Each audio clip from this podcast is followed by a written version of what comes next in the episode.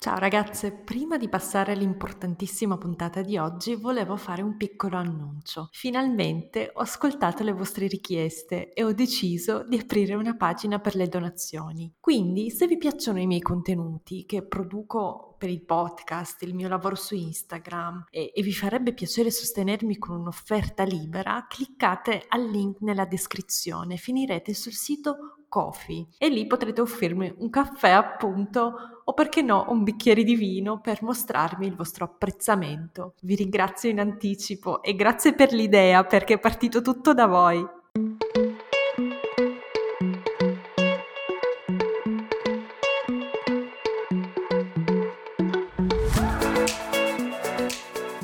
Ciao ragazze, benvenute nel mio podcast L'ora della mamma. Io sono Natalia e ogni settimana vi terrò compagnia con le mie riflessioni sulla maternità, a volte scomode, ma sempre reali.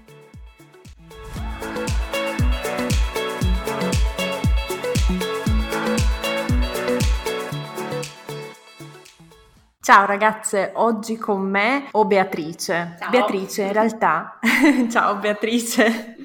In realtà Beatrice è un nome di fantasia, la mia ospite di oggi preferisce rimanere anonima e parleremo di allattamento. In realtà il tema di questo podcast non è l'allattamento in sé, ma a me interessa capire, arrivare alla conclusione, insomma andare a snocciolare, decostruire il perché l'allattamento sia diventato un dogma negli ultimi anni e ho invitato Beatrice per parlarne. Ciao Beatrice. Ciao Natalia. Come è nato il tuo rapporto con l'allattamento? Cioè tu ti ricordi, tu hai due figli Sì. che allatti ancora, hai allattato per molti anni. Sì, Raccontami un po' come sei una di quelle. sono una di Raccontami come come è nata la tua storia dell'allattamento, come, cosa pensavi dell'allattamento prima di avere i figli e poi come ti sei approcciata al tuo primo allattamento, al secondo allattamento, eccetera. Allora, eh, premetto che io ho osservato mia mamma allattare perché io sono la prima di tre figli, quindi ho visto mia mamma allattare mio fratello fino a circa un anno e mezzo e poi mia sorella fino a dopo i tre anni. E questo è stato il mio primissimo approccio all'allattamento che poi ho messo da parte, mi sono costruita le mie convinzioni crescendo. Quando sono rimasta incinta, devo dire che ero abbastanza soggetta alla narrazione, non quella pro allattamento, ma quella non tanto pro, nel senso che ehm, mi ero fatta tutte le mie riflessioni, probabilmente il mio percorso è un po' atipico, nel senso che eh, nella maggior parte dei casi sentiamo di donne che rimangono incinte e desiderano fortemente allattare perché hanno saputo di tutti i benefici dell'allattamento e quindi hanno questo obiettivo, ok? Io mh, sì, desideravo allattare, diciamo, non avevo tantissime informazioni in merito, in quell'epoca, quell'epoca parlo di, di sei anni fa adesso ormai, c'era tanto il fenomeno pancine, su cui potremmo parlare per, per- per settimane, su- sulla misoginia di questo fenomeno, e quindi si parlava tanto, si screditava tanto, soprattutto in certi ambienti social, questa figura della mamma eh, psicopatica, fissata con l'allattamento, egoista, che teneva questo bambino allattato al seno fino a n anni. Alla maggiore età. Esattamente, esattamente. Quindi io ehm, sentivo molta pressione su me stessa per non diventare così. Io eh, avevo appena iniziato un dottorato quando ho avuto il mio primo bambino e avevo un'idea di come io mi sarei trovata ad essere mamma molto diversa da quella che poi è stata, perché poi la maternità, per quanto una si possa preparare, per quanto una possa pensare a che tipo di mamma sarà, diciamolo, è un treno che ti travolge in piena faccia. Ognuna viene travolta dal suo treno diverso, ok? Però io poi mi sono appunto trovata questo treno in faccia e eh, ero convinta che ad esempio avrei allattato giusto il poco necessario, quindi i classici sei mesi, che non sarei assolutamente andata oltre perché non volevo essere come quelle là. Ehm, mi immaginavo già di fare il mio periodo all'estero lasciando il bambino a casa eh, con, il, con mio- con il mio compagno, con i nonni e pensavo che sarebbe stata una cosa fattibilissima per me. Non che non lo sia, eh, sia chiaro che io in questo, in questo racconto che è mio personale non voglio dire che sia sbagliato perché conosco tantissime altre ricercatrici che invece questa cosa l'hanno fatta, hanno lasciato senza problemi i figli e sono andate a fare le loro cose all'estero.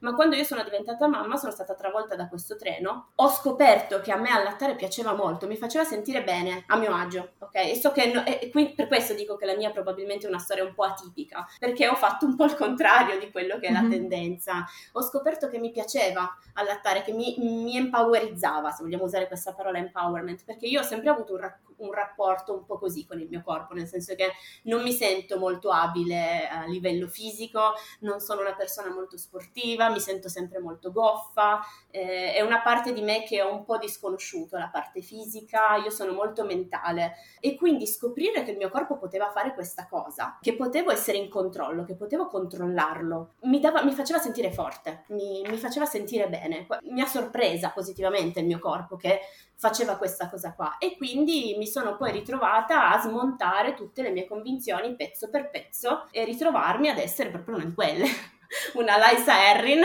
una di quelle che allatta a termine, giusto? Esatto, Asco- esatto. E, e cosa, cosa, ne pensi invece di come l'allattamento, di come perché l'allattamento sia diventato un dogma e come questo influenza negativamente la vita delle madri? Influenza negativamente la vita delle mamme, assolutamente. Allora, diciamo che um, le pressioni sul corpo delle donne, sull'allattamento non sono una novità, perché le donne sono sempre state controllate da quel punto di vista, almeno, almeno nell'epoca moderna, diciamo, ma anche prima. Noi abbiamo, viviamo di questi racconti mitologici di un passato meraviglioso in cui le donne allattavano liberamente, era tutto bellissimo. In realtà non è sempre stato così, forse non lo è mai stato, perché c'è sempre stata la pressione del patriarcato sopra il corpo delle donne. Anche le, le nobili del Settecento che noi ci immaginiamo, abbiamo questa narrazione delle nobili del Settecento che davano i bambini a balia. Perché, perché sì, perché così poi potevano scialarsela, andare in carrozza, stavano bene, eccetera. In realtà loro davano i bambini a balia perché dovevano tornare immediatamente sessualmente disponibili, perché dovevano produrne tanti di bambini. E, e quindi eh, dovevano ritornare ad avere immediatamente il corpo disponibile, dovevano ritornare ad avere il ciclo mestruale per poterne fare tanti, perché erano delle, dei prodotti effettivamente, erano del, dei possedimenti del loro marito. Quindi in realtà il controllo... Sì, poi dovevano anche soddisfare il piacere, insomma, i, i, bisogni sessuali dei partner. Adesso non sappiamo benissimo come sia andata, chiaramente non dobbiamo anche cadere nell'aereo così Assolutamente. Non possiamo no. sapere, per qualcuna magari era una, un suo bisogno, una è una liberazione, esatto. una sua necessità di tornare a corte perché quella vita la faceva sentire più se stessa, certamente, ok? Certamente, uh, per altre era, ah no, ho paura che mio marito mi lasci per quella dopo che viene, do- insomma. Sì, sì, ma poi c'era proprio necessità di, di, avere tanti figli, quindi in un certo senso, cioè, se ne fai 12 e li allatti tutti, voglio dire diventa sì, faticoso. Ma poi ci sono anche delle questioni politiche, delle questioni economiche, quindi se tu restavi a casa con i bambini per diciamo due o tre anni potevi perdere di fatto tua, il tuo potere e potevi perdere tutto, non certo, solo il marito, ma perdere proprio il potere a corte, il potere politico, il potere economico, quindi certo. c'erano tantissime altre cose in ballo, non solo la questione dell'adattamento, sì, assolutamente. Esatto, esatto, ma, ma questo esempio esempio si può fare per tantissime altre epoche, pensiamo anche solo a tantissime popolazioni del più o meno passato eh, a cui veniva detto il colostro assolutamente non si dà, oppure noi adesso abbiamo il messaggio che il colostro è preziosissimo, mentre in altre epoche, in, altri, in, al- in altre popolazioni, in altre zone si diceva che il bambino non doveva essere attaccato al seno per tutta la prima settimana, cioè c'è sempre stato controllo sul corpo delle donne in generale, sempre.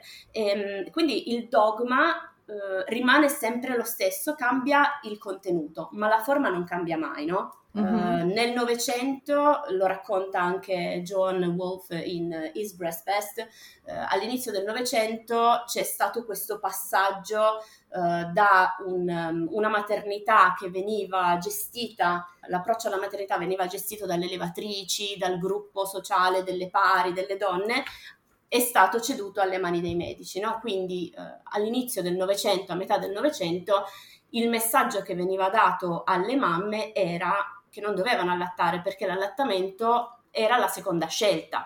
C'era la formula, era la novità, era la cosa più, più sana, migliore, pagavi dei soldi per avere il figlio migliore, più intelligente, eccetera.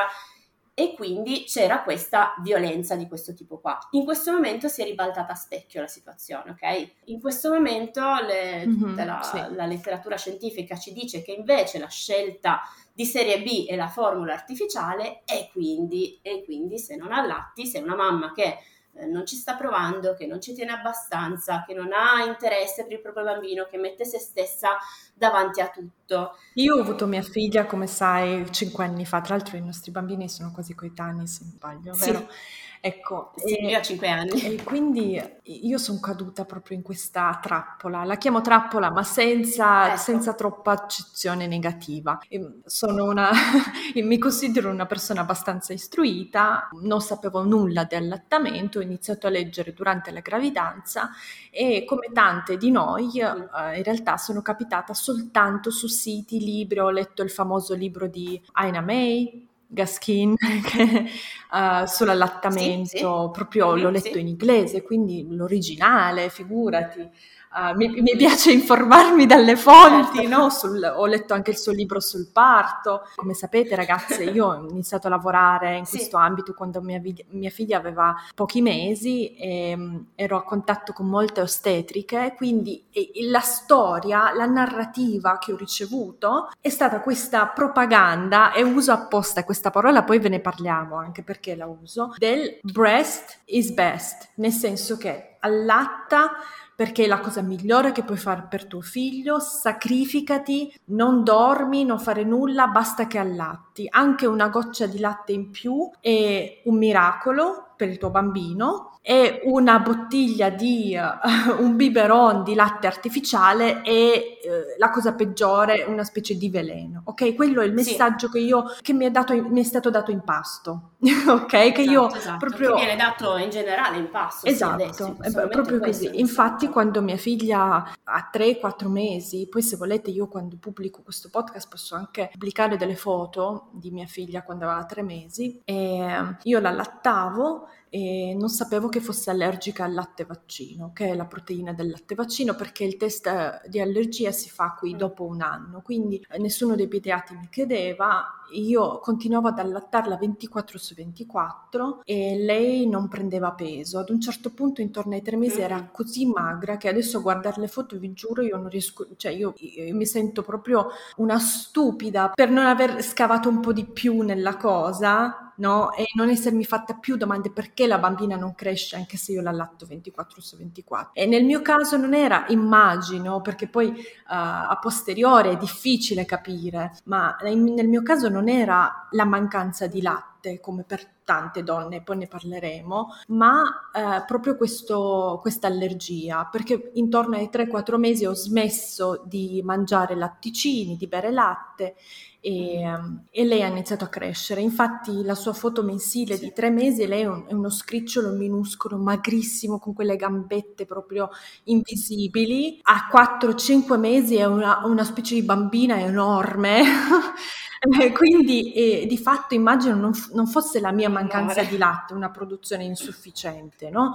ma questa cosa che lei uh, non, non, riusciva a digerire il latte che le davo perché io non l'assimilava. Non l'assimilava, certo. esatto. E, e, questa è la mia storia. E io mi ricordo che ad un certo punto, quando la bambina era così magra, tutti intorno, anche l'ostetrica, mi hanno detto, uh, Nata, devi... Uh, devi provare a darle latte artificiale. Io sono caduta in una specie di, di, di trance come latte artificiale, cioè io posso, cioè la mia bambina, io devo darle la cosa migliore, io qua l'ho lattata per 24 o 24 su 24 per 3-4 mesi, cioè mi sembrava proprio un fallimento a livello personale, ok? Perché mi hanno detto da tutte le parti, la stessa ostetrica che adesso mm-hmm. mi diceva dalle latte artificiale qualche mese fa, continuava no, certo, a dirmi che certo. la cosa migliore che posso fare è darle il latte, eh, il latte materno, quindi io la guardavo e dicevo, ma tu, cioè, in che senso? Poi eh, come neomamma, sì, certo. in neomamma sei fragilissima e mi ricordo che abbiamo anche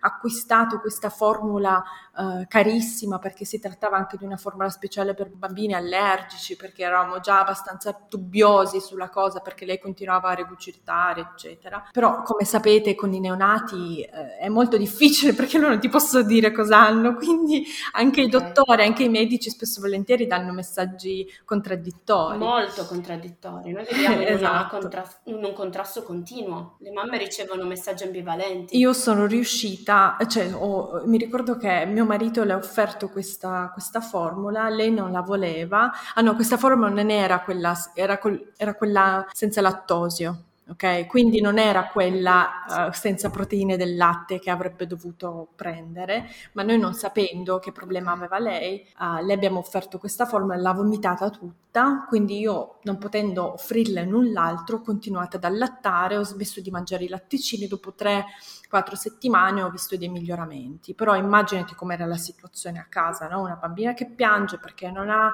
non no, mangia, certo. io che allatto tutto il giorno ero magrissima, ad un certo punto non, non mi si vedeva più, ero trasparente, mm. e, eppure non, cioè, producevo tantissimo latte, ma è come se andasse una, nella parte sbagliata, capisci? Sì, sì, e quindi io mi ricordo questa situazione, ma certo, più che altro certo. mi ricordo questa, questa delusione, questo, questa sensazione di fallimento sentimento del dover offrire a mia figlia il latte artificiale. Quindi ogni volta che una donna uh, mi, mi, scrive o mi parla, mi dice che si sente in colpa perché allatta artificialmente il bambino, io capisco da dove arriva perché l'ho sentita anche sulla mia pelle questa propaganda e poi è, è impossibile disfarla, capisci quello che intendo? Sì, sì, capisco benissimo. Io ho avuto il problema assolutamente opposto al tuo, nel senso che io ho cominciato a scontrarmi con la propaganda del stai facendo del male al tuo bambino perché invece il mio bambino era enorme. Era un bambino grassissimo, nel senso che mio figlio a due mesi pesava 7 kg. Mm-hmm.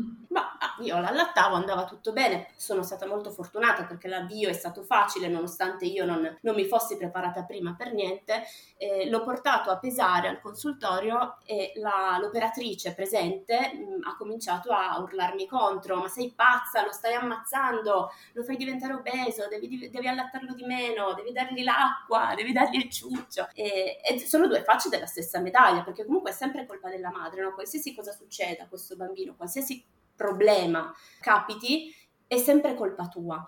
E da cosa deriva però questa cosa qua? Deriva anche da, di fatto, da una mancata conoscenza però della fisiologia dell'allattamento, perché è come se queste mamme, noi mamme, siamo esposte a questa narrazione dominante, l'unica narrazione possibile, possibile per dirla con, con Adici, che appunto tu sei incinta, ci sarà il parto da superare, tutti ci concentriamo su questo momento del parto che ci fa ovviamente eh, paura, insomma abbiamo tanti pensieri legati al parto, ma poi la narrazione che dopo sarà naturale allattare, l'allattamento poi ti verrà naturale e tutte noi abbiamo questa, questa idea che poi eh, sia naturale, dopo sarà facile. In realtà l'allattamento sì, è, certo che è naturale, ma non è un, un, comportamento istintivo, è un comportamento appreso l'allattamento.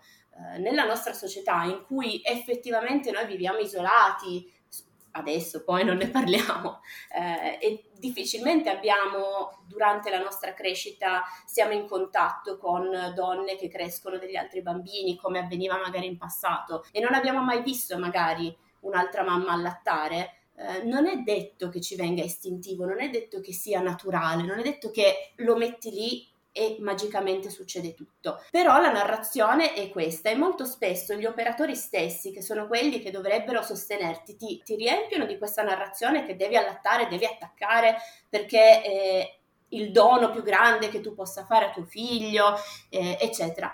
Però poi se eh, si presenta un problema, anche solo un piccolo problema meccanico, come può essere un bambino che ha il frenulo linguale corto o una mamma che ha dolore al capezzolo perché ha una candidosi in corso, eh, o un'infezione batterica, succede, succede perché magari durante il travaglio le viene fatta una flebo di antibiotico, sono cose molto frequenti. E poi quegli operatori però non sono in grado di darle effettivamente il sostegno di cui ha bisogno, di rendersi conto che magari quel bambino non riesce ad aprire la bocca perché ha una tensione muscolare dovuta a un malposizionamento eh, che è avvenuto durante il parto, ok? E buttano tutta la responsabilità di questa cosa sulla mamma, è gravissimo perché la mamma cosa prova? Cosa prova a sentirsi dire sei tu che non ci stai provando abbastanza? Prova un senso di fallimento, noi siamo esposti a questa narrazione, ma di fatto, come avviene sempre per il corpo delle donne, difficilmente anche chi se ne occupa sa dare eh, il sostegno effettivo che serve, ok? Pensiamo alle donne che ci mettono 10-15 anni a ricevere una diagnosi, ad esempio, di endometriosi, eppure vedono tutti i medici del mondo, si lamentano di questo dolore. Eh, non so se conosci il profilo, ad esempio, di Giorgia Soleri, che parla proprio del suo percorso di dolore fortissimo prima di ricevere tutte le diagnosi eh, ha ricevuto. Veniva trattata come una visionaria, ma no, ma guarda che è normale, tutte, abbiamo, tutte provano dolore durante il ciclo mestruale, devi stringere i denti, sei tu che sei esagerata. Io stessa ho un'amica che ha vissuto un percorso del genere. Um, nel libro Invisibili di Criado Perez se ne parla tantissimo di questa cosa qua, il fatto che i farmaci non vengono testati sul corpo delle donne, il fatto che di solito se una donna lamenta dolore la prima cosa che facciamo è screditarla, dirle no vabbè ma mh, mm, forse è un problema tuo, forse stai esagerando. Beh, la stessa cosa succede anche con l'allattamento, esattamente, ah, esattamente. ti fa male allattare, stringi i denti, vai avanti. Fanno spallucce, sì. Esatto, esatto, questo è un problema grossissimo, il fatto che uh, una donna senta un dolore fortissimo perché magari l'attacco non è efficace o perché magari ha la candida. A me è capitato di conoscere una mamma che aveva la candida da un mese e nessuno se n'era accorto, le dicevano di, di stringere i denti, sarebbe bastata una settimana di cura per non sentire più quel dolore, lei pensava che fosse normale così, stringeva i denti ma è normale che una mamma debba stringere i denti per un mese e provare un dolore che la fa diventare pazza, letteralmente, perché poi il dolore ai capezzoli. Io non so se tu hai avuto dolore ai capezzoli all'avvio dell'allattamento di Emilia, ma sì, sì, certo, sì, bello. Sì è veramente allucinante. Sì, io non ho avuto un allattamento facile, eh, cioè non è, non è, stato a attacchi la bambina e si attacca uh, e via. E, e, si attacca e ciao. No, no, io ho avuto un allattamento difficile certo. e in più, eh, tra l'altro ho detto anche una cosa, io ho fatto un altro podcast un anno mm. fa sull'allattamento, mm. eh, la mia ospite mi aveva chiesto vabbè, ma ti piaceva allattare, provavi piacere comunque una volta che le cose funzionavano. E io le ho detto di sì In realtà a me non è mai piaciuto, io ho allattato mia figlia per 15 mesi, ma l'ho fatto per dovere, ok? Eh, certo, perché certo. pensavo, pensavo, in realtà ero convinta che fosse la cosa migliore che potessi fare. Adesso, se volete, vi spiego anche dopo perché uh, ho cambiato un po' idea, ok? Anzi, credo che uh, io pensavo che il mio piacere o non piacere fosse insignificante, fosse irrilevante. Io dovevo, in qualità di mamma, certo. dare la cosa migliore che potesse dare a mia figlia. Certo. Adesso penso che il mio sentimento sull'allattamento vale tanto quanto i benefici dell'allattamento per mia figlia. assolutamente, no, ma assolutamente, ma questo che, questo che, racconti è il vissuto di tante donne, eh, perché se è vero che per tante mamme può essere piacevole come lo è stato per me, perché appunto io ho avuto qualche difficoltà iniziale, ho trovato per fortuna eh, una consulente che ha capito esattamente qual era il problema, nel giro di un pomeriggio si è risolto, io non ho più provato dolore eh, e poi è diventata effettivamente una cosa che mi faceva piacere, nel senso che mi faceva stare bene, io mi trovavo bene in quel contesto mm-hmm. e quindi ho continuato. Sì. Ma eh, il fatto che appunto ci venga detto che comunque è tutto nelle nostre mani, che ci deve piacere per forza, quando non a tutte le donne piace e ci possono essere milioni di motivi per cui a una donna non piace allattare. Si tratta anche di un contatto fisico fortissimo, estremo, prolungato, comunque avere un bambino in generale significa avere poi un contatto fisico con quel bambino, anche se non lo si allatta, ce l'avrai sempre addosso comunque all'inizio, molto probabilmente, ma per via anche di, di vissuti personali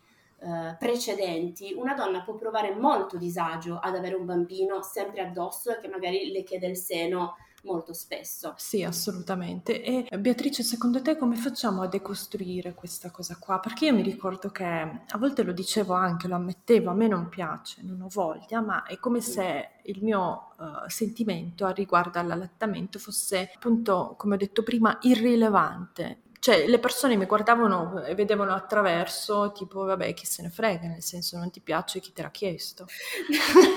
no, posso immaginare, posso immaginare. No, la decostruzione dell'unica narrazione possibile è necessaria.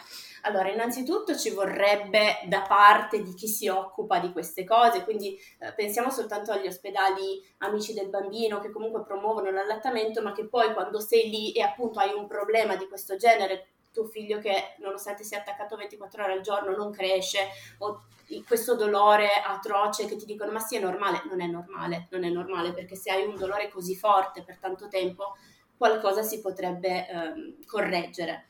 E poi di solito quando c'è tanto dolore ci sono anche poi problemi di passaggio no, del latte dal seno al bambino, quindi poi magari c'è tutta una conseguenza, c'è tutta una serie di conseguenze a cascata, no? Quindi quel bambino magari non cresce o comunque sta male, è nervoso, eccetera.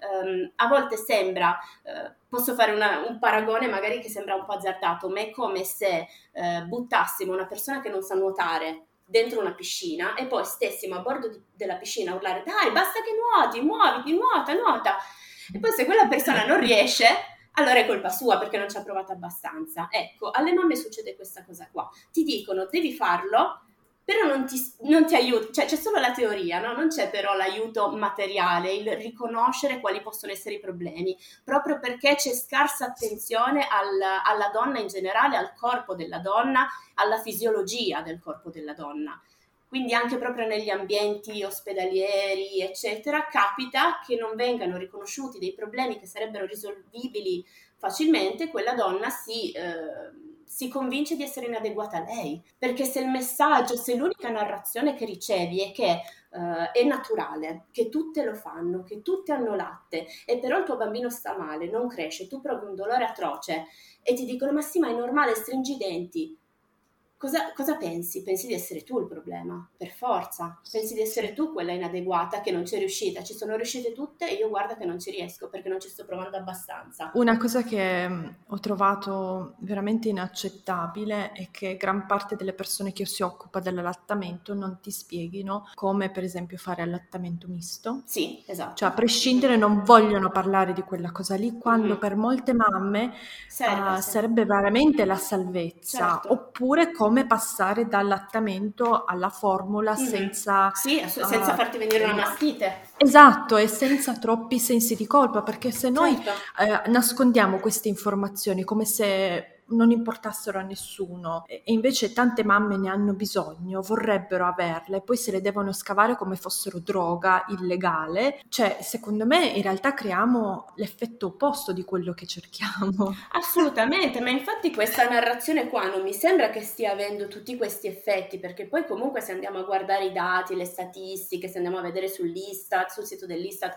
in realtà um, noi abbiamo l'impressione magari entrando sui social perché ci sono questi gruppi dal quale vi prego tenete tenetevi alla larga questi gruppi Facebook in cui si litiga, si, eh, ci si ammazza in continuazione, dove sembra che tutte allattino e tutte allattino tantissimo. In realtà poi le percentuali di allattamento sono abbastanza basse, eh, i profitti delle, mh, delle case produttrici di formula aumentano tanto ogni anno, quindi in realtà tutta questa violenza, questa, questa, pressione eccessiva, questa mitizzazione dell'importanza dell'allattamento, questa mistica dell'allattamento, senza però la sostanza, non sta funzionando perché è quello che serve alle donne, serve l'aiuto pratico e concreto. Se c'è un problema, chi se ne occupa? Deve riuscire a vederlo quel problema, non solo dire che devi allattare, ci devi riuscire ci devi, e devi stringere i denti e, e, andare avanti a prescindere. Perché non ha senso dare solo la teoria, dire nuota, nuota, nuota, senza però insegnarle a nuotare. Insegnarle a nuotare, uno, può... e darle anche degli aiuti, perché se tu hai vicino al tuo... Esattamente, se c'è il salvagente vicino e quella donna preferirebbe il salvagente perché in questo momento pensa che sia la cosa esatto. migliore e noi abbiamo un salvagente uh, sicuro, perché non darglielo? Sì. Infatti, magari quella donna preferisce non entrare in acqua direttamente, sì. vuole camminare sul bagnasciuga. Sì, esatto. Io in realtà non ho mai usato il latte formulato perché pensavo fosse una specie di veleno. Poi informandomi certo. e leggendo dei libri uh, sull'allattamento recentemente, in realtà ho iniziato proprio mm-hmm, un anno sì. fa, um, anche un'associazione che ragazze vi metterò tutti i link nella descrizione che si chiama Fed is Best, che proprio in realtà spiega come uh, la cosa ideale non è un bambino allattato allattati. La cosa ideale è un bambino sazio, nutrito, nutrito. esatto, perché se abbiamo sì. tutti i bambini allattati, ma eh, molti di questi sono denutriti o comunque hanno delle madri che stanno male, che non producono abbastanza latte o quale, qualunque sia il problema, non sanno come allattare, questa non è una situazione ideale, dico bene? No, assolutamente no. No, sono tutti, mh, mm, sono tutti problemi che se una donna desidera effettivamente allattare, perché non è assolutamente scontato che una desideri o che provando sia soddisfatta di quello che sta provando. Uh, ma se una donna desidera allattare e riceve soltanto dogma invece di aiuto concreto, questi problemi si tirano avanti, si trascinano per mesi, come è capitato a te con Emilia, che uh, fino a quattro mesi, poverina, uh, non, non riusciva ad assimilare, no?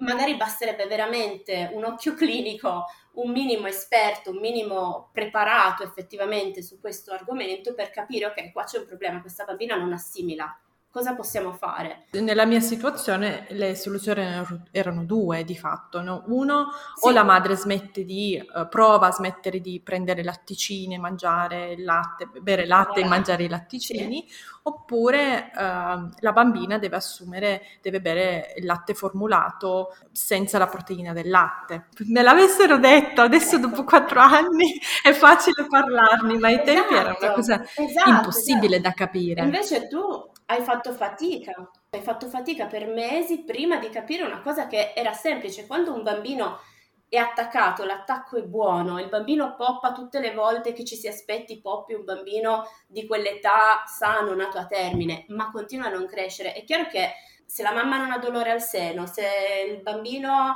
eh, fa la cacca, riempie i pannolini, c'è qualcos'altro da andare ad indagare, no? Magari bisogna fargli le analisi delle urine, magari c'è un'infezione alle vie urinarie che a volte non li fa crescere questi bambini, non riescono ad assimilare, o ci possono essere problemi di malassorbimento legati magari a un'allergia o a problemi del genere non possiamo dare la colpa alla madre che non ci sta provando abbastanza. Assolutamente. Non è possibile. Bisogna sapere come funziona il corpo della donna, bisogna conoscere la fisiologia anche dell'allattamento, non basta riempirsi la bocca di questa mistica, ah, meravigliosa e fantastico, anche perché se noi ammantiamo una qualsiasi cosa eh, di quest'aura magica, mitologica, è una cosa bellissima, è una cosa meravigliosa, cosa succede? Che si creano, si lasciano alle nostre spalle detriti, persone distrutte, ma la stessa cosa se l'ammantiamo di un'aura assolutamente negativa come capita, ovvero l'allattamento è difficilissimo a priori perché c'è anche questa narrazione, sono sempre due facce sì. della stessa medaglia,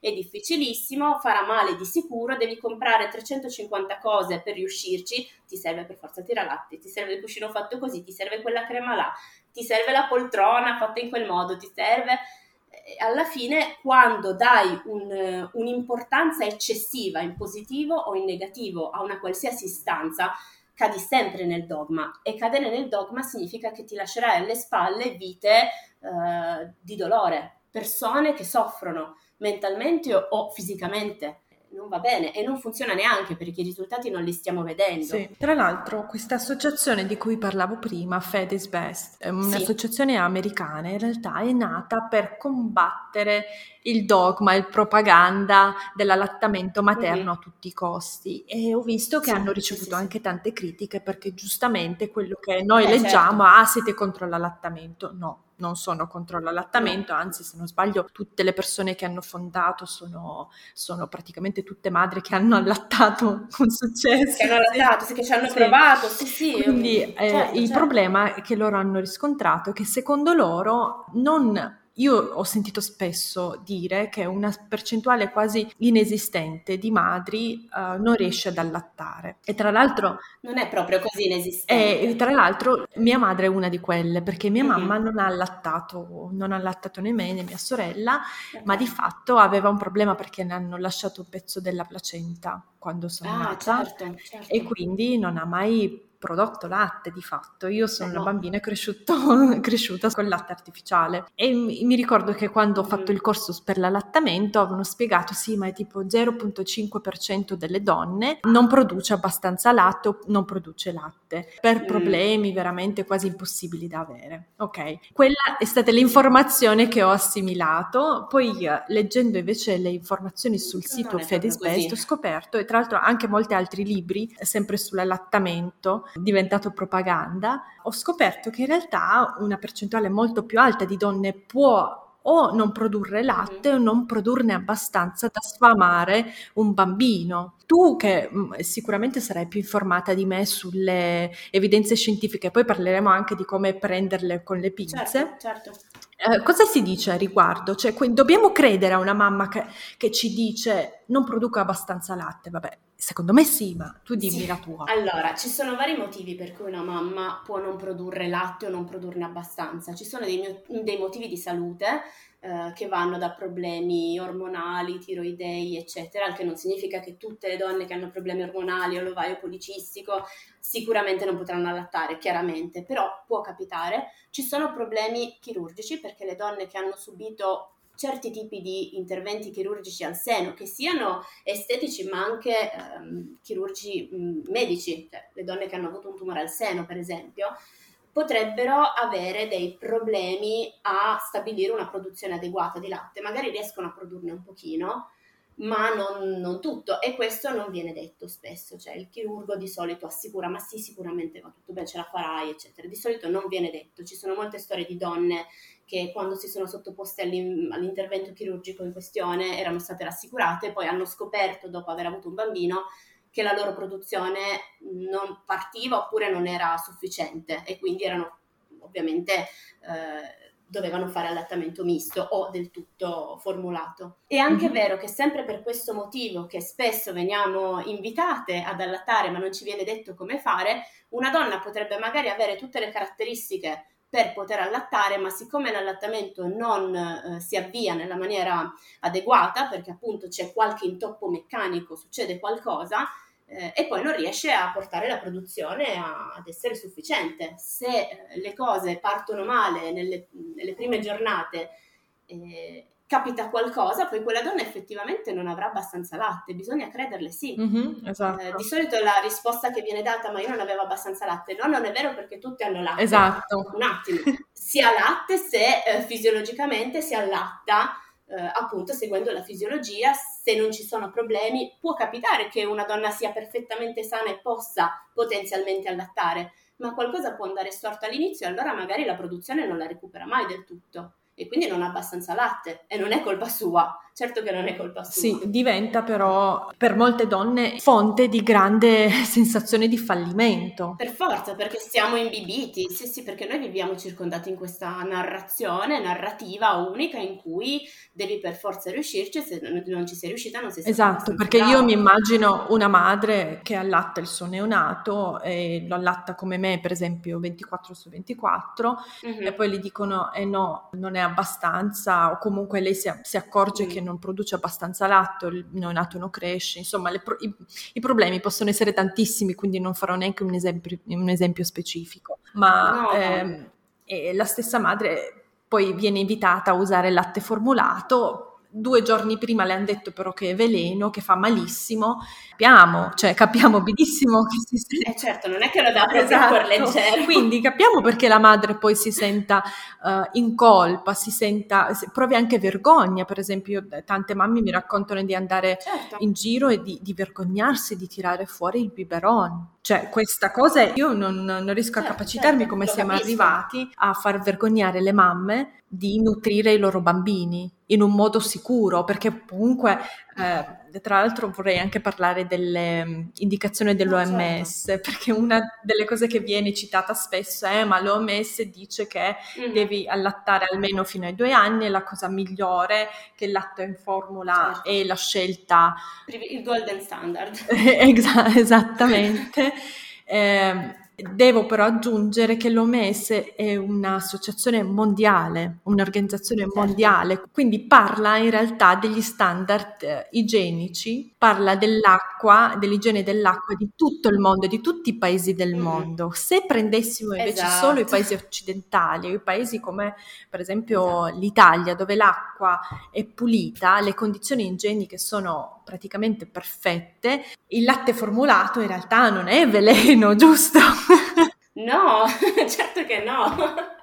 Certo che no, non certo che un bambino che nasce in un paese in cui ci sono eh, acque sporche con batteri al, al loro interno eh, è meglio che venga allattato perché rischia proprio, rischia effettivamente, se la mamma non ha a disposizione il modo di, di avere acqua pulita o acqua bollita, comunque eh, il rischio esiste ed è grave è importante anche pensare a questo concetto.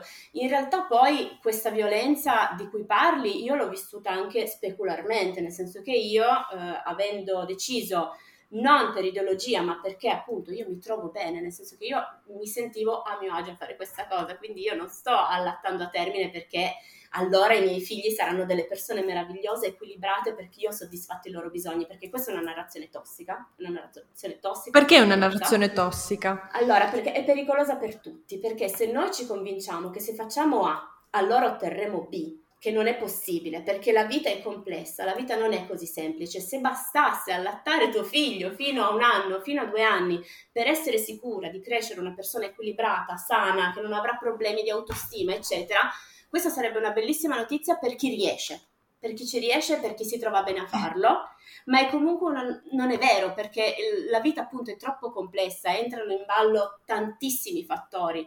Non è che allattando tuo figlio a richiesta ogni volta che te lo chiede fino a 3, 4, 5 anni, allora ok, questo lo posso spuntare, garantito che sarà sano, che sarà bene per sempre, perché non è così, non è così facile, non è così lineare, ci sono tantissime cose in ballo, tantissimi altri fattori in ballo. E poi ti mette anche una condizione di non, usci- non avere esatto, più scelta, sei costretto a fare così. così se tu domani, esatto, se tu domani cambi idea, magari con il secondo Sei figlio, fregata. per esempio, se, se, volete poi vi racconto. Sì, esatto, io ho allattato mia figlia per 16 mesi, ma eh, io non voglio avere altri figli, ma se dovessi avere altri bambini, io vorrei che mio marito fosse il genitore primario. E una mm-hmm, volta che l'ho detto sui social, su Instagram, una ragazza mi ha scritto, ah! ma come?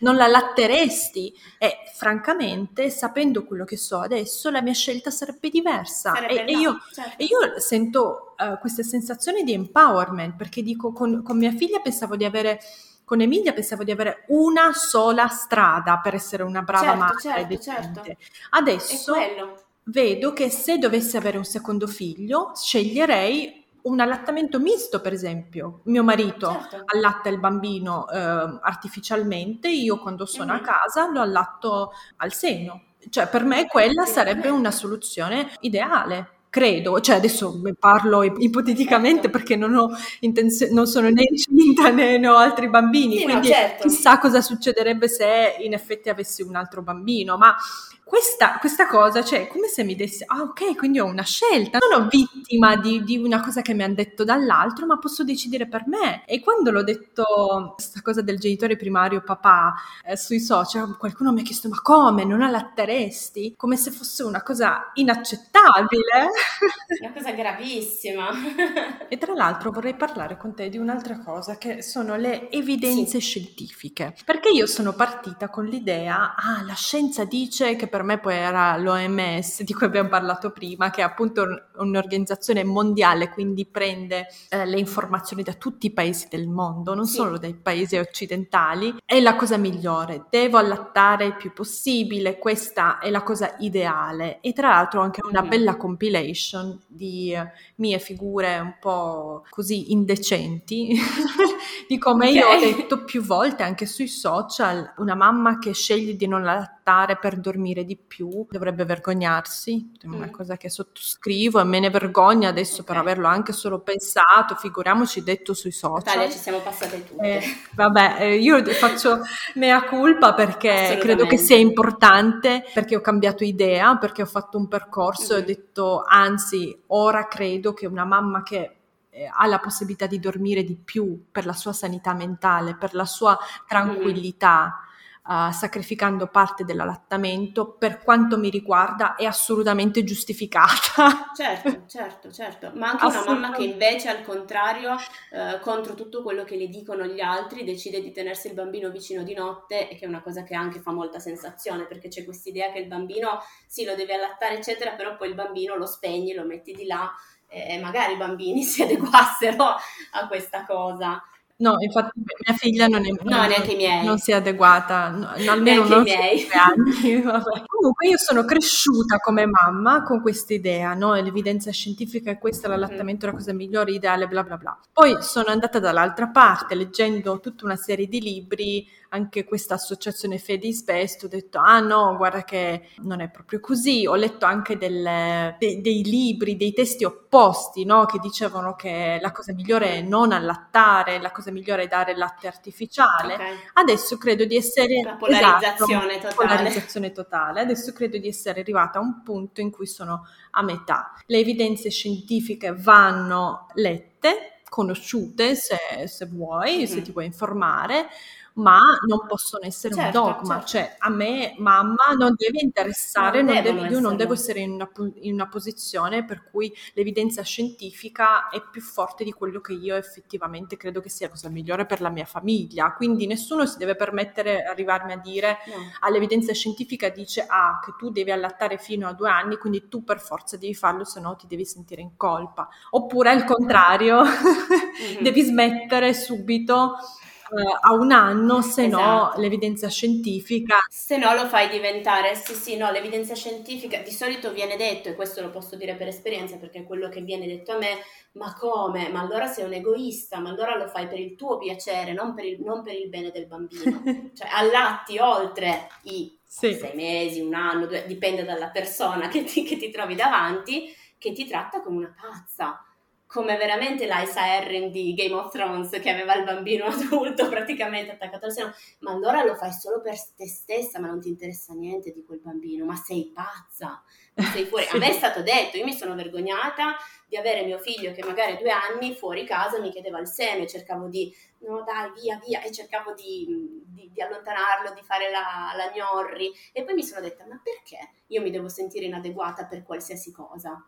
Perché dobbiamo sempre rendere conto agli altri? Perché gli altri si permettono di chiederci di rendere conto per delle cose che non sono dannose, cioè non è che lo stessi picchiandoli davanti a tutti, capito? Ci sono delle cose certo. oggettivamente dannose, pericolose, ci sono dei comportamenti effettivamente dannosi, ma non sono questi, non sono il fare allattamento misto o non allattare perché non se la si sente o allattare un, un bambino che ha tre anni due volte al giorno perché fa sentire bene te, fa sentire bene il bambino, cioè veramente sono due facce della stessa medaglia, questo controllo, no? la donna deve allattare perché il mainstream è questo, la narrazione è questa, tu devi allattare ma devi anche allattare come ti diciamo noi, ovvero devi tornare subito, intanto subito in pista, subito piacente, devi tornare immediatamente eh, magra, bella, eh, sessualmente disponibile, devi lavorare come se non avessi dei bambini ma devi anche essere una madre perfetta e non puoi assolutamente allattare se tuo bambino parla e ti può chiedere un panino. C'è sempre questa retorica di no, ma se mi sa chiedere le lasagne non esiste che lo attacco al seno. Sì, esatto. Vabbè, e queste sono le caratteristiche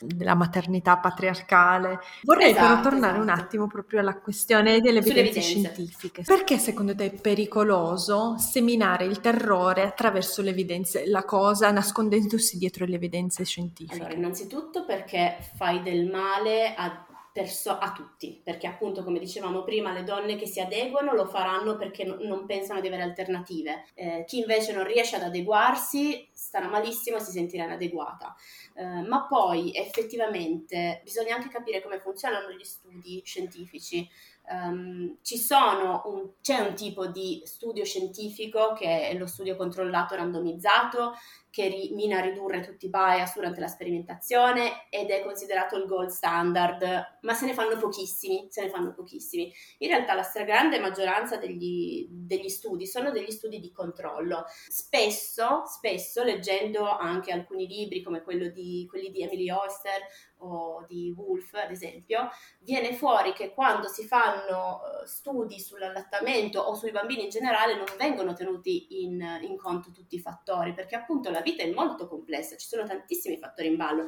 Quindi si è visto che, eh, ad esempio, i bambini allattati eh, possono essere, hanno meno possibilità di essere obesi o di avere un quoziente intellettivo maggiore, eccetera, eccetera. Però poi si va anche a vedere che il campione di bambini presi è un campione di bambini che stanno bene, con i genitori eh, che hanno alto QI di di loro, che magari hanno studi molto alti, eh, che ci sono tutte le, tutte le, cose possibili e immaginabili per fare in modo che quel bambino si sviluppi bene. Sano. Che hanno un, una dieta generalmente esatto, molto sana, esatto. fanno attività fisica. E poi se andiamo a guardare i fratelli, perché ci sono anche degli studi interessanti anche fratelli, sui fratelli, sì. Pur non essendo allattati, non so se l'hai letto quegli studi lì. Sono, sì, l'ho letto, l'ho letto, sono, hanno le stesse caratteristiche perché sono cresciuti nello stesso ambiente, hanno lo stesso alto quoziente intellettivo, non sono obesi neanche i fratelli, perché l'ambiente fa tantissimo, quindi eh, spesso c'è un bias inizialmente. Esattamente. Perché si vuole andare a vedere quello, si vuole andare a vedere quello. Gli studi possono dimostrare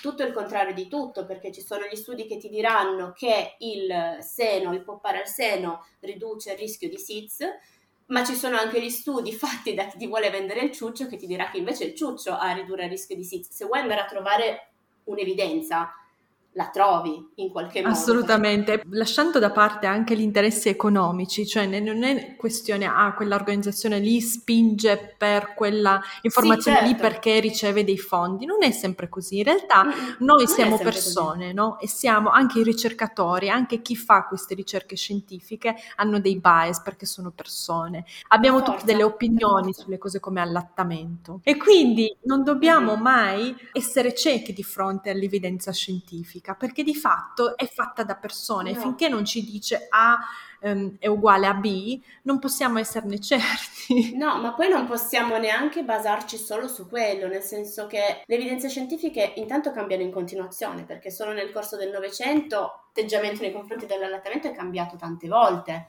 sono cambiate tantissimo le informazioni. Negli anni 70 i bambini venivano svezzati a un mese, ad esempio, adesso se lo dici cavolo, se proponi di svezzare un bambino a un mese ti viene un coccolone. Sì, esatto. E, e veniva detto che appunto era, era, qualitativamente superiore il latte formulato. Gli studi vanno avanti, la scienza è in continua evoluzione ed è importante decidere come comunicarli questi risultati, perché è giusto che ci siano delle linee guida e che ci siano dei dati eh, consultabili da tutti ma a livello proprio quotidiano, a livello delle mamme che parlano tra le altre mamme, non possiamo stabilire questa politica del terrore. Se tu non fai A, allora non otterrai B. Quindi se tu non allatti, allora tuo figlio cresce scemo. Perché poi il messaggio diventa quello. Assolutamente. Diventa proprio quello. O se tu allatti a lungo, allora tuo figlio sarà sempre dipendente da te, eh, sarà un mammone, non te lo levi mai più, o cose del genere. Perché questi dati, dati venduti come vengono venduti, con questi titoli completamente ambivalenti, perché da una parte abbiamo questo messaggio che l'allattamento per forza,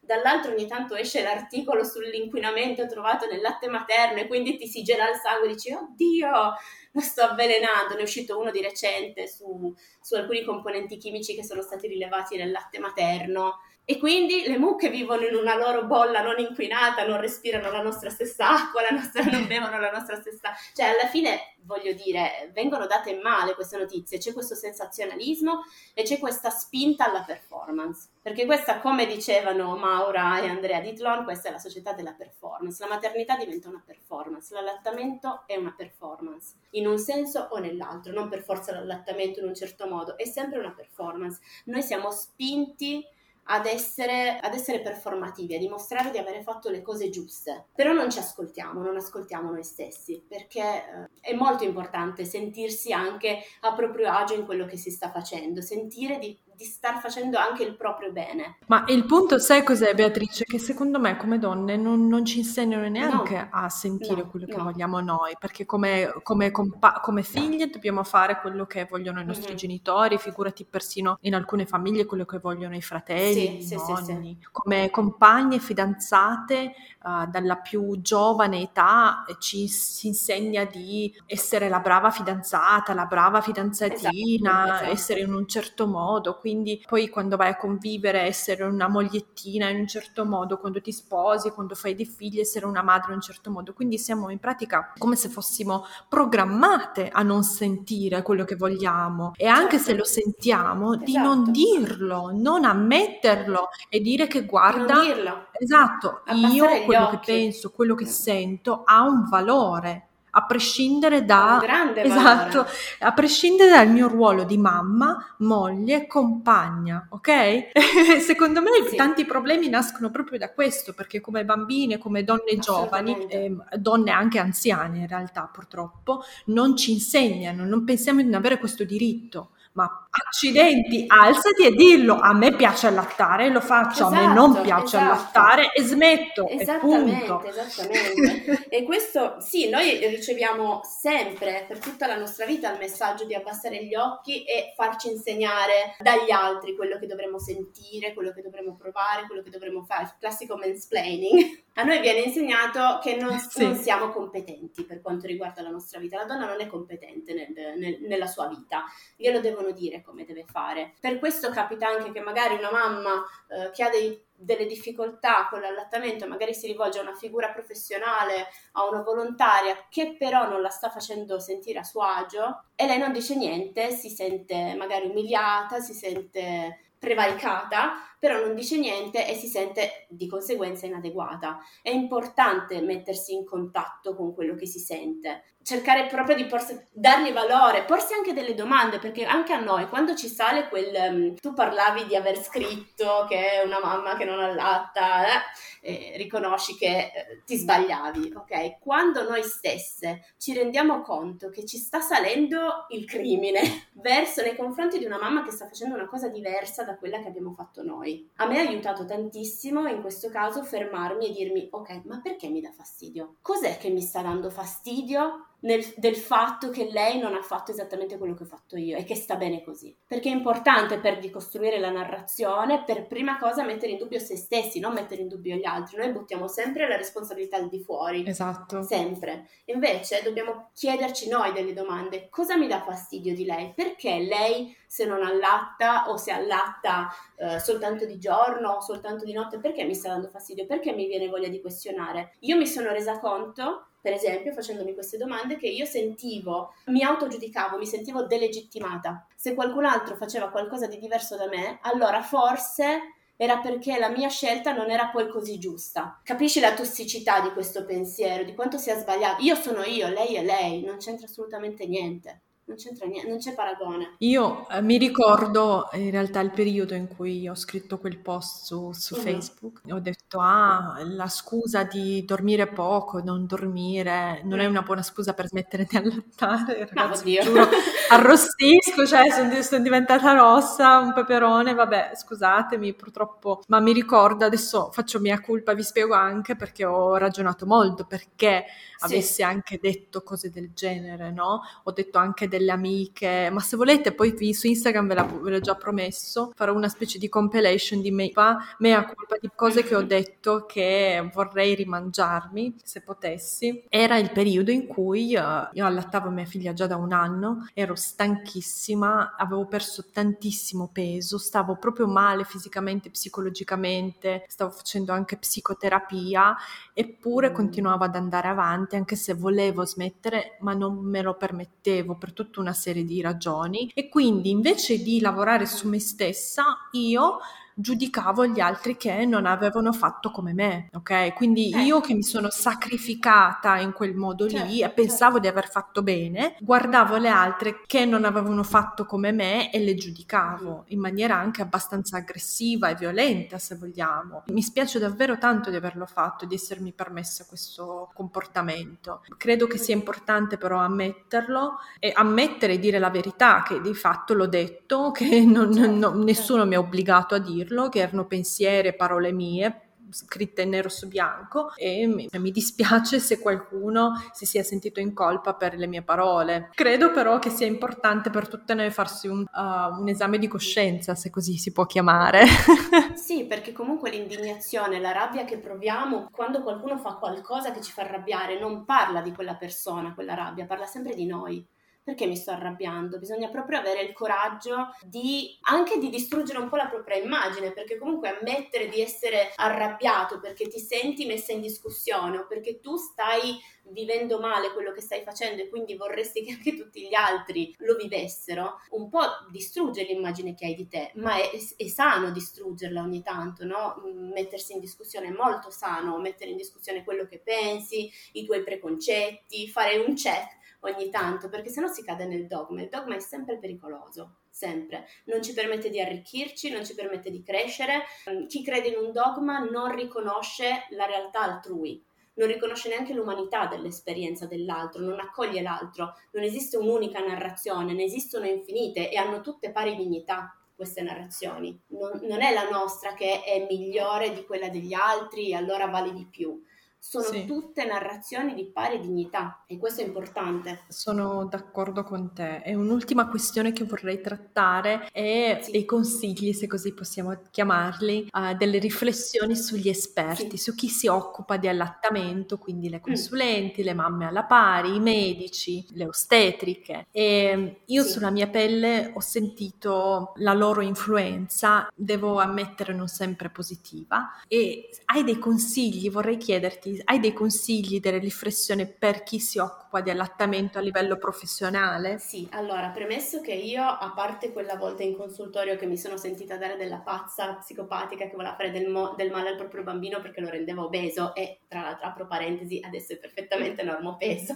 il bambino, assolutamente, era grosso solo i primi tre mesi, poi ha cominciato a decrescere, era un panino. Io mi sono sempre trovata molto bene, devo dire, ho avuto molta fortuna perché le ostetriche ma anche le consulenti della Lecce League che ho trovato sulla mia strada sono state tutte persone molto molto accoglienti, prive di giudizio e quindi mi sono trovata molto bene. Ma quello che penso debba fare chiunque si approcci alle madri perché magari fa eh, volontariamente o per lavoro si occupa di allattamento e di maternità, eh, deve farsi tantissime domande deve fare tantissime domande a se stesso come prima cosa, deve proprio fare un lavoro su se stesso e decostruire innanzitutto i propri preconcetti perché deve capire che non sta facendo questo come missione, non è trasformare tutte le madri che si incontrano in piccole copie di se stessi, ok? O di quello che si crede nel caso di uomini, perché ovviamente ci sono anche uomini che fanno questa cosa, uomini BCLC ad esempio, o ostetrici. Il mio primo figlio è nato... Pediatri. Pediatri, certo. il mio primo figlio è nato con un ostetrico maschio, per dire. Quindi... No, no, ma io conosco un pediatra che dice chiaramente che la madre dovrebbe allattare fino a sì, non ecco, so quanti vedi, anni per, per forza, forza, e i bambini non possono andare al ah, nido, sì, sì, che è la cosa ideale secondo certo, lui, certo. no? Ecco, queste sono opinioni personali. Allora, se si aiutano, se si sostengono sostengono le madri, eh, ad esempio nell'allattamento, quello che si deve fare è l'informazione pulita, sulla fisiologia, senza opinione personale, senza aggiungerci nulla del suo, non si dovrebbe parlare della propria esperienza personale perché una neomamma è estremamente vulnerabile. Se ti affidi a, nelle mani di una persona esperta e quella persona esperta ti dice io ho fatto così e cos'ha, è chiaro che ti senti quasi in dovere di imitare quel modello, no? Perché questa è la persona a cui mi sto affidando, mi sta dicendo io ho fatto così e cos'ha, quindi è giusto fare così e cos'ha. Quindi per prima cosa un grandissimo lavoro su se stessi di decostruzione dei propri uh, pregiudizi, dei propri bias, uh, abbassare lo standard e ascoltare chi si trova davanti a noi, ascoltare, fare tante domande alla persona che ci si affida, no? alla domanda che viene da, alla mamma che viene da noi per farsi aiutare, rendersi conto di chi si ha davanti senza proporre un'equazione fissa per ogni caso, perché non tutto funziona sempre uguale per tutti. E un operatore, un consulente, una mamma volontaria alla pari che appunto fa questa cosa dovrebbe semplicemente accettare che lei ha il compito di accompagnare la mamma fin dove quella mamma vuole arrivare, non oltre, non prima, cioè non fermarsi prima, non fermarsi dopo, dove la mamma vuole arrivare, la si accompagna, le, le si tiene compagnia, le si danno le informazioni di cui ha bisogno, l'aiuto concreto di cui ha bisogno, ma senza volerla portare sulla propria strada, la si accompagna dove vuole arrivare. Questo è molto importante e non cercare di umiliarla, di farla sentire umiliata con i fatti, con le parole. Sentiamo questi sì. racconti di mamme che in ospedale hanno avuto le ostetriche che, che le spremevano loro il seno a forza, facendo male. Ho sentito parlare di lividi sul seno, di bambini con il nasino schiacciato contro il seno. Una donna non va mai umiliata, una neomamma non va umiliata né con i fatti né con le parole. Se siamo noi le mamme che ci stiamo rivolgendo a un, un operatore sanitario, a un pediatra, un'ostetrica, a una consulente volontaria e ci stiamo sentendo umiliati, ci sta facendo sentire umiliati, anche se ci stiamo rivolgendo a, per esempio a una mamma che lo fa perché lo vuole fare, una mamma alla pari volontaria, abbiamo il diritto di non provare quell'umiliazione, abbiamo il diritto di rivolgerci a qualcun altro. Non siamo obbligati ad accettare tutto quello che ci viene detto. Se ci sta facendo sentire piccoli, se ci sta facendo sentire inadeguate, cambiamo persona, chiediamo un altro parere lo possiamo fare, lo dobbiamo fare e dobbiamo dire che non ci siamo sentite accolte. È importante anche questo. Sì, dobbiamo anche far capire all'esperto in questione che uh, c'è qualcosa che non va nel suo comportamento, esatto, almeno secondo esatto. uh, il nostro giudizio personale. Sono d'accordo, esatto. anzi grazie per questo bel riassunto.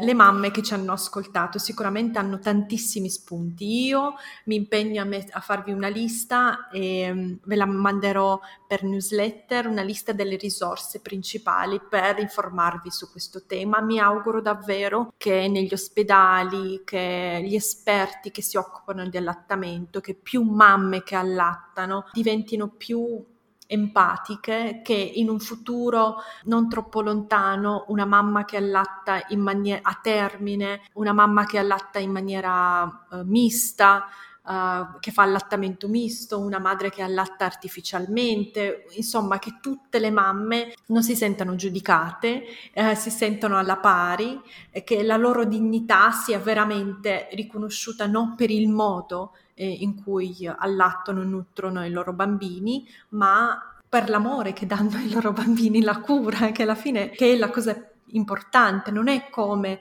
lo allatti con latte artificiale a termine o in modo misto, ma è il fatto che gli dai tutta te stessa, gli dai il tuo amore, il tuo affetto, il tuo tempo, le tue energie, organizzi le sue giornate, insomma ti auguri che cresca sano in maniera sicura. e alla fine credo che almeno tutte le mamme che conosco io hanno questa, uh, questa speranza. Tu quali risorse ci consigli? Allora, io posso dire intanto di mm, sì, leggere libri ma nì, nel senso che i libri come sappiamo sono sempre polarizzati, quindi può servire e non può servire. Magari può servire leggere eh, un libro su un determinato argomento perché a te interessa quel determinato argomento, magari vivendolo scopri che ti interessa quel determinato argomento. Eh, quello che io trovo molto utile, adesso è un periodo un po' difficile, però i gruppi, eh, le mamme che parlano insieme alle altre mamme. Per me è stato molto molto utile eh, ritrovarmi in gruppi di mamme che raccontavano esperienze diverse, che facevano vedere di aver vissuto storie diverse di allattamento e che andava bene così. Gli incontri, insomma, tra mamme che vengono organizzate, adesso vengono organizzati anche online, eh, di eh, associazioni che fanno sentire effettivamente tutte accolte al loro interno. Io ho partecipato mm-hmm. a incontri della Lecce League in cui c'erano anche mamme che non avevano mai allattato, però si sentivano accolte, ci volevano, volevano partecipare.